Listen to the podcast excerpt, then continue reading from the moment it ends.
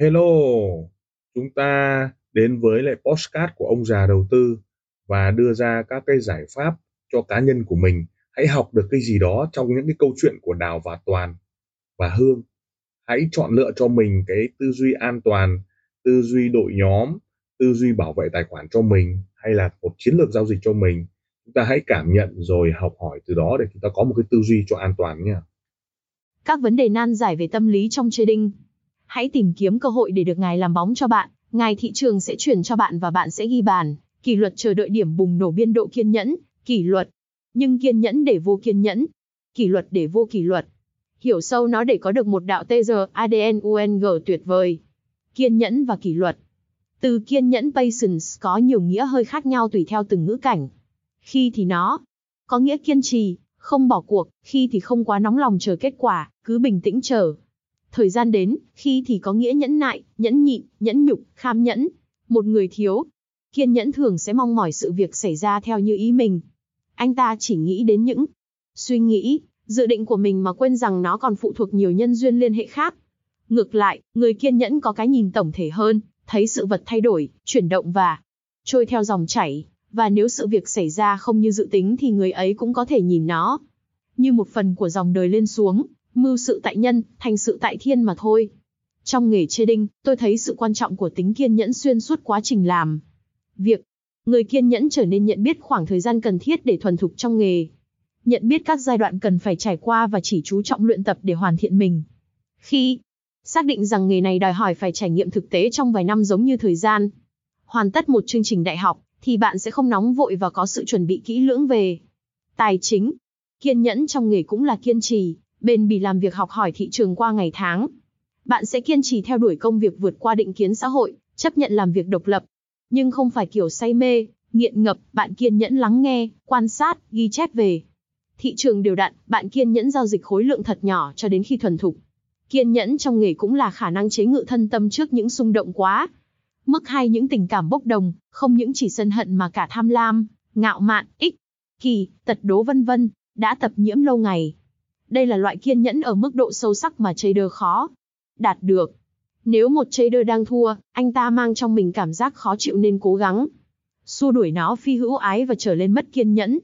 Nếu đang thắng, anh ta có thể bốc đồng, tham lam muốn nhiều hơn, hữu ái, không kiên nhẫn chờ đợi các cơ hội tiếp theo và dẫn đến những hành động giao dịch dễ dãi, hoặc có thể do ưa thích cảm giác mạnh dục ái mà lăng.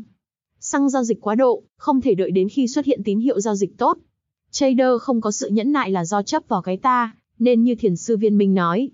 Nhẫn nại hoàn hảo nhất là hoàn toàn buông cái ta đối kháng.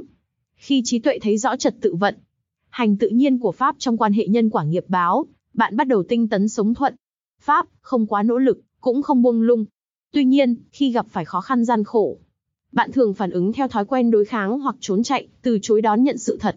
Nhưng chính phản ứng đối kháng hoặc chạy trốn này càng làm gia tăng áp lực của sự gian khó, và tất nhiên đưa đến căng thẳng, phiền não và khổ đau. Vì vậy, người có trí tuệ biết nhẫn, nại để thoát ly cái ta bất bình, đối kháng. Nghịch cảnh không đem đến khổ đau mà chính cái. Ta nóng này không nhẫn nại mới tạo ra đối kháng rồi lãnh lấy hậu quả là lo âu, sợ hãi, khổ đau và phiền muộn. Cho nên, mỗi khi gặp phải tình huống khó khăn nguy hiểm, bạn càng căng, thẳng nôn nóng muốn thoát khỏi nó bao nhiêu càng làm, cho vấn đề khó khăn phức tạp và khó. Chịu đựng hơn bấy nhiêu. Thái độ tốt nhất là bình tĩnh nhẫn nại thì áp lực sẽ không phát sinh. Còn nếu đã phát sinh thì nó sẽ tự hóa giải. Mục đích của nhẫn nại không phải để vượt qua gian khó, mà là thoát khỏi sự bồn chồn, nóng nảy của cái ta đối kháng. Bạn không thể vượt qua mọi khó khăn trong đời sống. Có những khó khăn mà bạn phải đón nhận và chung sống hòa bình suốt đời. Ngay khi bạn khởi lên y muốn vượt qua gian khó là bạn đã dựng lên chướng ngại cho mình. Chướng ngại lớn nhất chính là cái ta của bạn. Nó chỉ biết làm sao có lợi cho mình mà không thấy nguyên lý.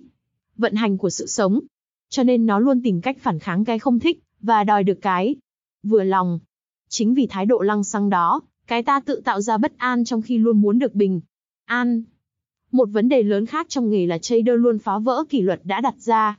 Có người nói đùa, rằng đối với nghề trading kỷ luật sinh ra là để bị phá vỡ, mà đây lại là sự thật.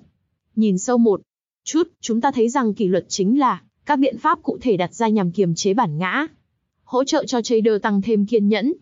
Tuy nhiên, khi sự đối kháng sân, dính mắc tham, hay lăng xăng si, trong công việc đủ mạnh thì chúng sẽ dễ dàng vượt khỏi vòng kiểm soát của ý thức, làm cho trader không còn vận dụng được các hiểu biết chuyên môn để giao dịch hiệu quả.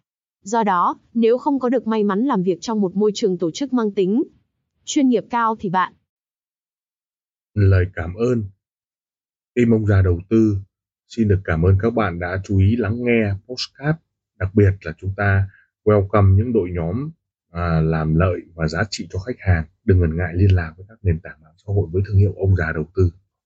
Xin cảm ơn và xin hẹn gặp lại ở các tập tiếp theo. Các góc nhìn các góc nhìn.